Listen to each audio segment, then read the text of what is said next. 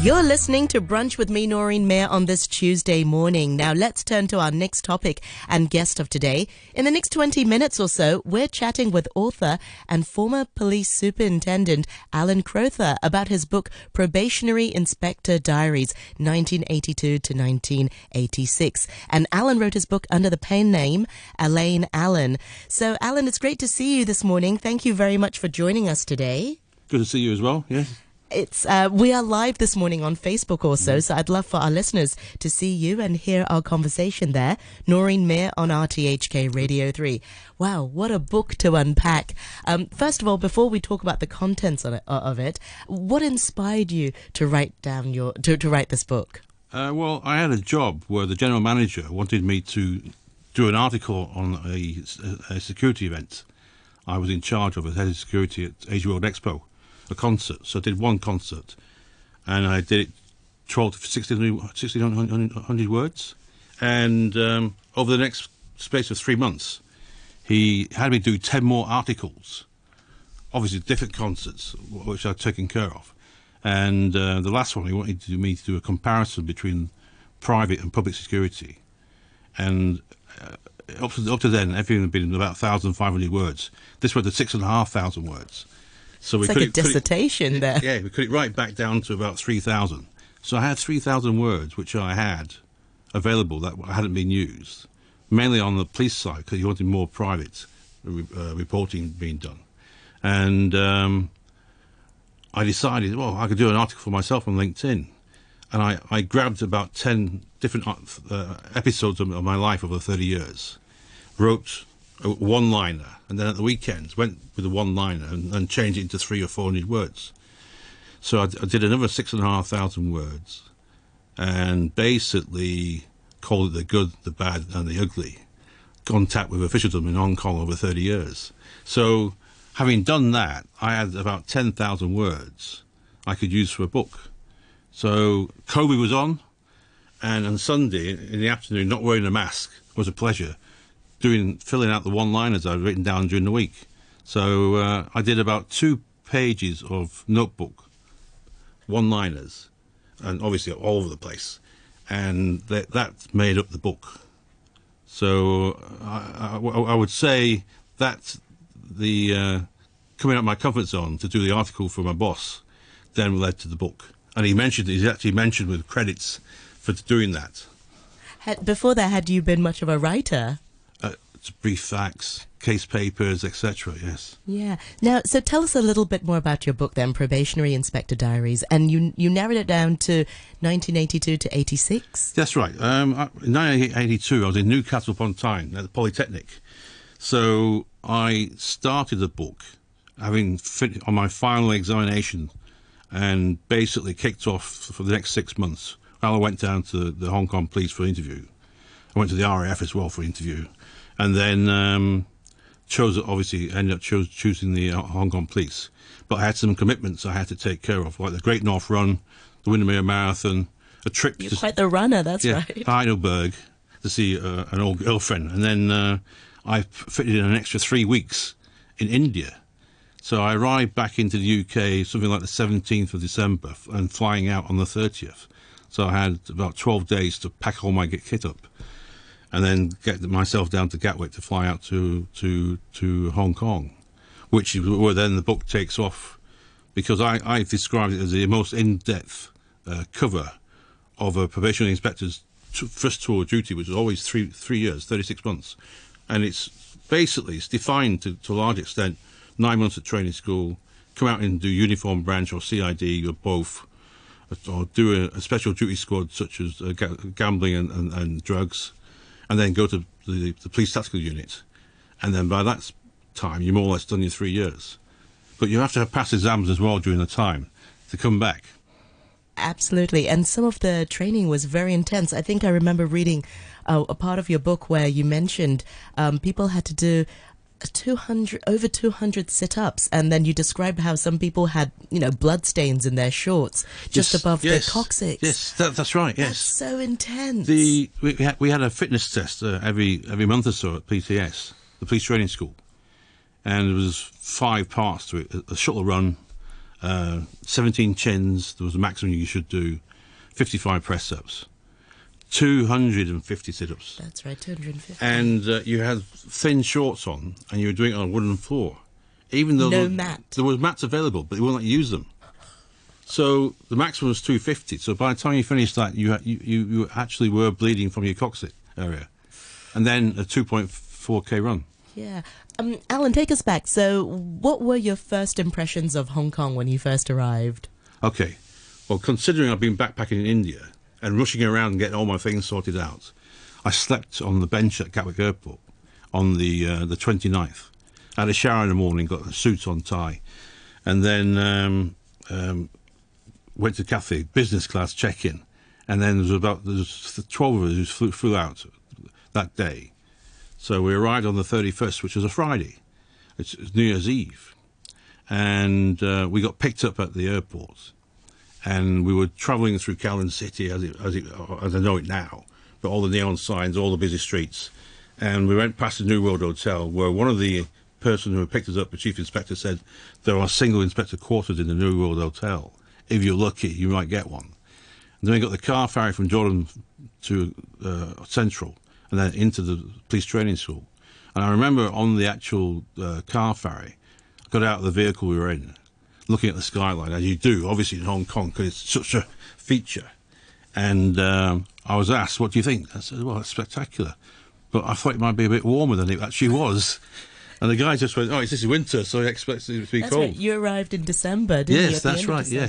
Yeah. So we, we get into the, the police training school. We do, fill some admin uh, paperwork in, banks, statements, everything, everything else, and uh, ID card stuff.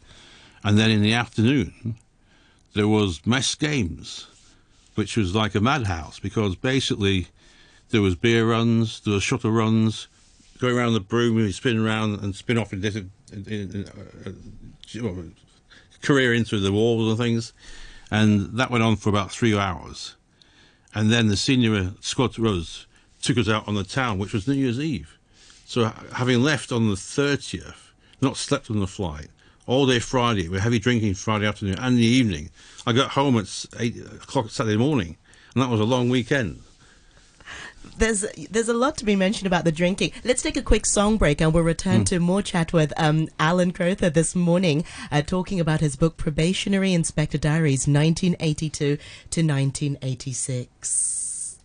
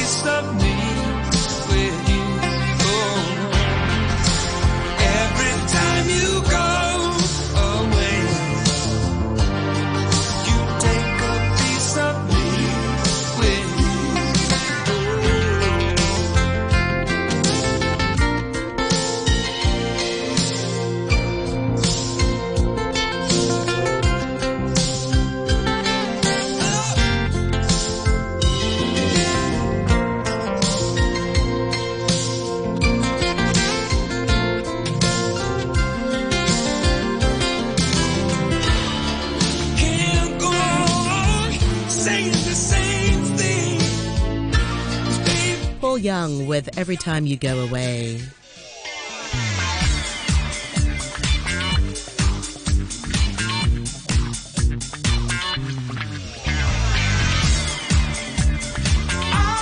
RTHK Radio 3. The RTHK English News Service brings you the latest news throughout the day right here on your radio, our homepage, Facebook, and the RTHK News app.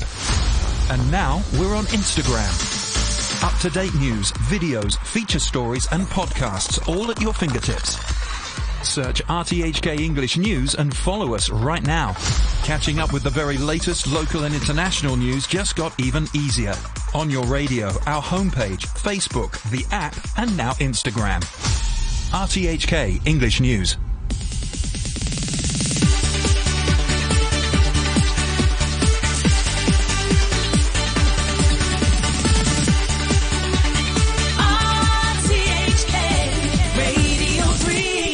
Good morning and welcome back to Brunch. We're continuing our conversation with Alan Crowther, who wrote the book Probationary Inspector Diaries 1982 to 86, and he wrote it under the pen name Elaine Allen. And um, in, sorry, I, I apologize, our Facebook Live went a bit rogue in the first one. It stopped, so we've started another Facebook Live, so do join us there. Noreen Mayer on RTHK Radio 3.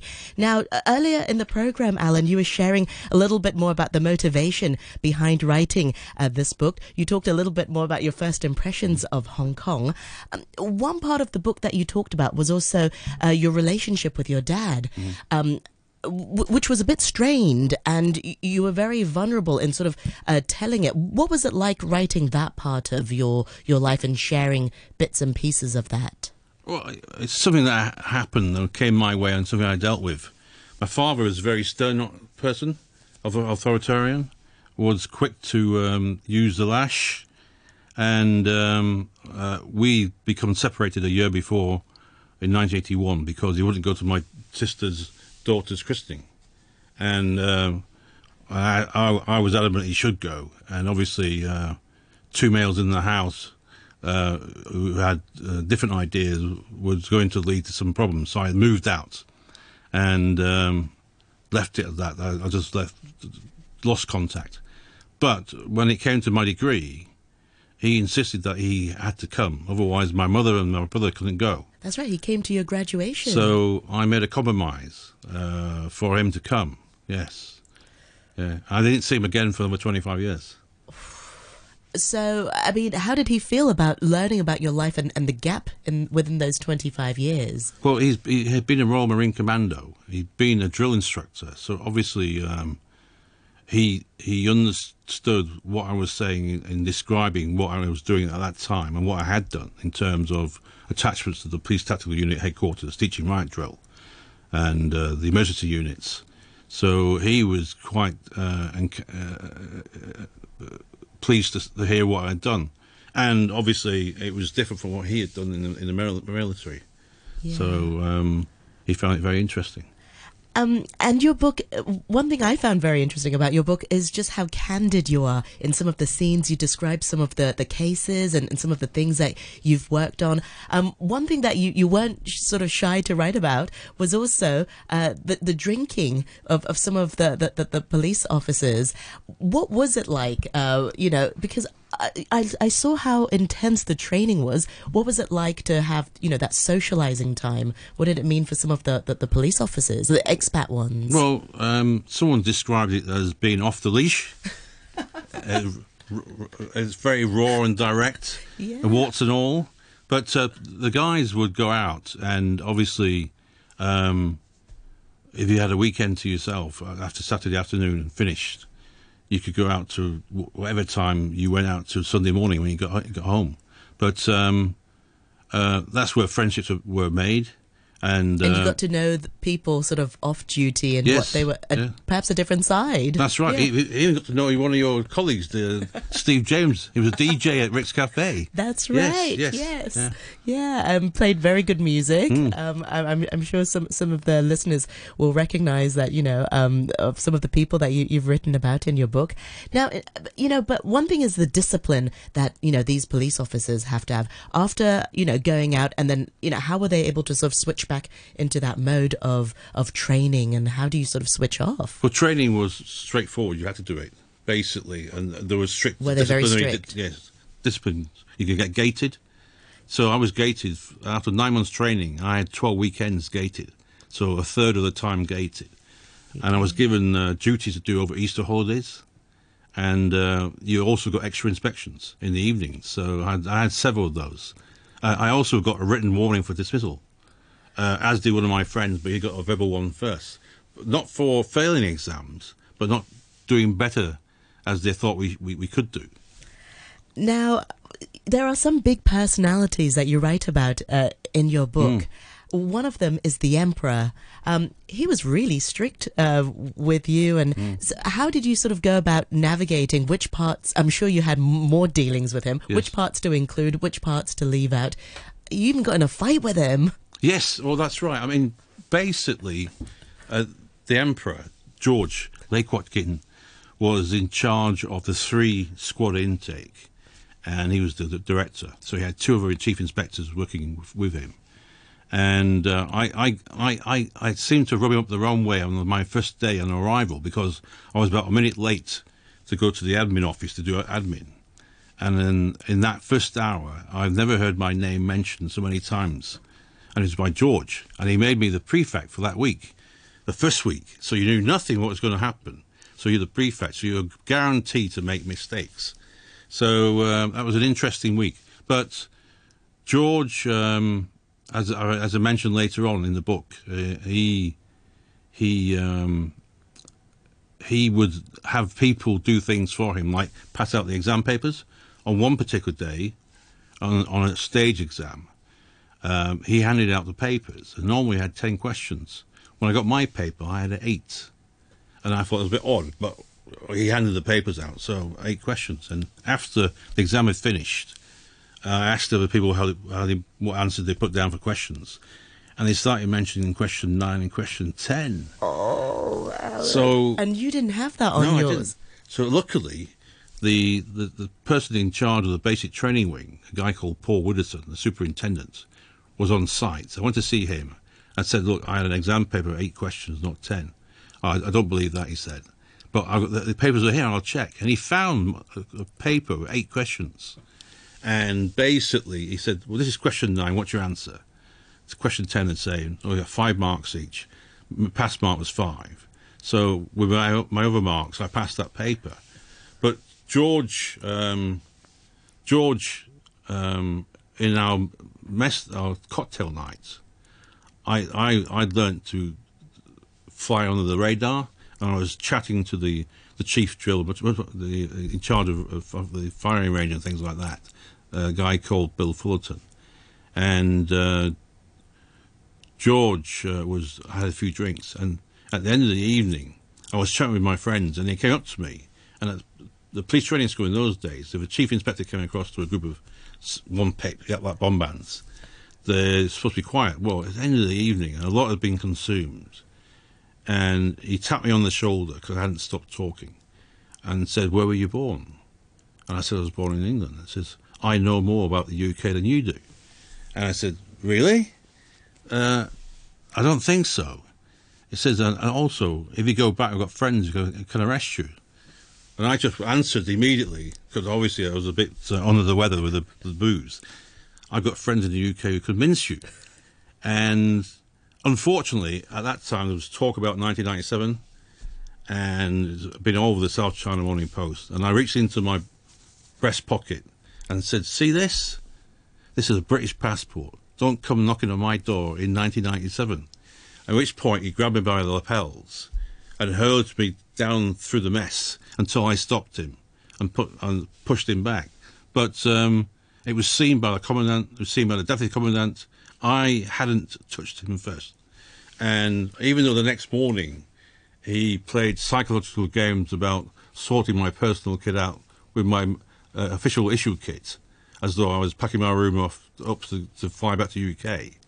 Um, I later heard that the commandant had given him a less than um, uh, glowing report when he when he left the police training school himself. There's a lot of different characters that you've really come across. Yeah. How I mean, how do you navigate that when you are working in the police? When you come across people you don't get along with, when you get along with, how how, how does it work? Because everybody has their own sort of powers. That's right. in- It's a- in play. It, it, it becomes an experiment. And the experiment, how you judge the experiment is how long can I work for this person? How, how, how can I move on?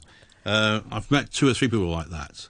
Um, but every every 18 months or two years, you move on anyway. Yeah. So if, if you're near the end of your, of your, your tenure in post, even better. If you're near the beginning, then you have to endure it and There's work around it. Mm. such an art in sort of dealing with, with, with different people. Now, I know you brought along an excerpt of Yes, the book uh, yes. to read to our listeners today, Alan. Um, I'd love for our listeners to join us on Facebook if they can, so they can uh, watch you read. Um, what have you got for our listeners today? I've got a beat incident I went to when I was, I was 23 years old. Um, in my first year out out of the police training school, and it's a case of wounding at a Dai Pai Dong, which is a cut food stall in Nanakok Upper Estate, and it goes as follows: Nearly all residents of public housing estates in Hong Kong in 1983 only had a fan to keep themselves cool at night. This meant it was hard to sleep, and many chose to sleep only a few hours because, without air conditioning, which was expensive, they couldn't sleep it longer. It would be fair to say that while waiting to go to sleep, many residents went on to have a night snack called suye to pass the time. On one night shift at about 0100 hours in the morning, reports of a disturbance at the Dai Pai Dong at Nanakok Upper Estate came in thick and fast into the station report room. I immediately got into the patrol car together with six other officers and sped to the scene. The Motorola radio, which we communicated with, was going crazy with reports of weapons being used and people being chopped by meat cleavers. On arrival at the Dai Pai Dong, things were quiet apart from one overturned table and scattered stools and crockery.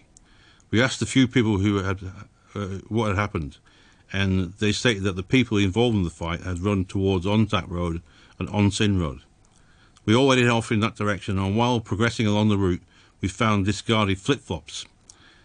And while uh, these had been hastily uh, left behind by people fleeing, at the top of the hill, we saw one young male in what we thought was a red T-shirt.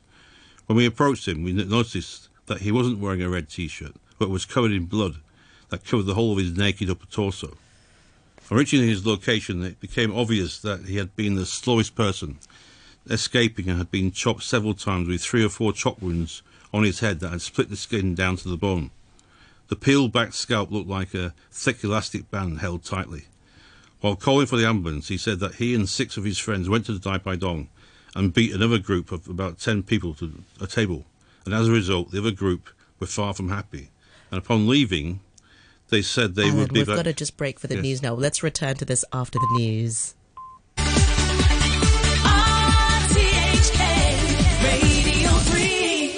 All right, we're back on brunch with me, Noreen Mayer, and this morning we're chatting with Alan Crowther, who is an author and an uh, former police superintendent, and he wrote a book called Probationary Inspector Diaries, 1982 to 86, and he wrote it under the pen name Elaine Allen. Before the news break, um, Alan, you were reading a, an excerpt. So tough to hear that on on air. It really is some tough stuff that um, some of the police officers that you've had to come across uh, some of the case. Now, um, we cut you off because it was the news. Remind our listeners how can we find out more about the book? Uh, I, I see it's on Amazon. How can Yeah, we find out more? out. It's actually on Amazon. It's in Kindle or paperback, uh, made to order, um, and it's also in Bookazine in Hong Kong bookshops. There's, they've sold quite a few. They've got eight copies on, on, on, on at hand at the moment. Yes. So grab them fast and remind our listeners how can they find out more about you and your work? Have you got social media? I've got LinkedIn. Um, I've- well, LinkedIn for the pen name Elaine Allen, and I've got my own LinkedIn for Alan Crowther. So they can they, they can uh, obviously contact me that way. Excellent. Well, Alan, thank you so much for your time today. I really enjoyed talking to you, and I look forward to the next book and having you back next time. Thank, you very so much. Thank you. Thank you.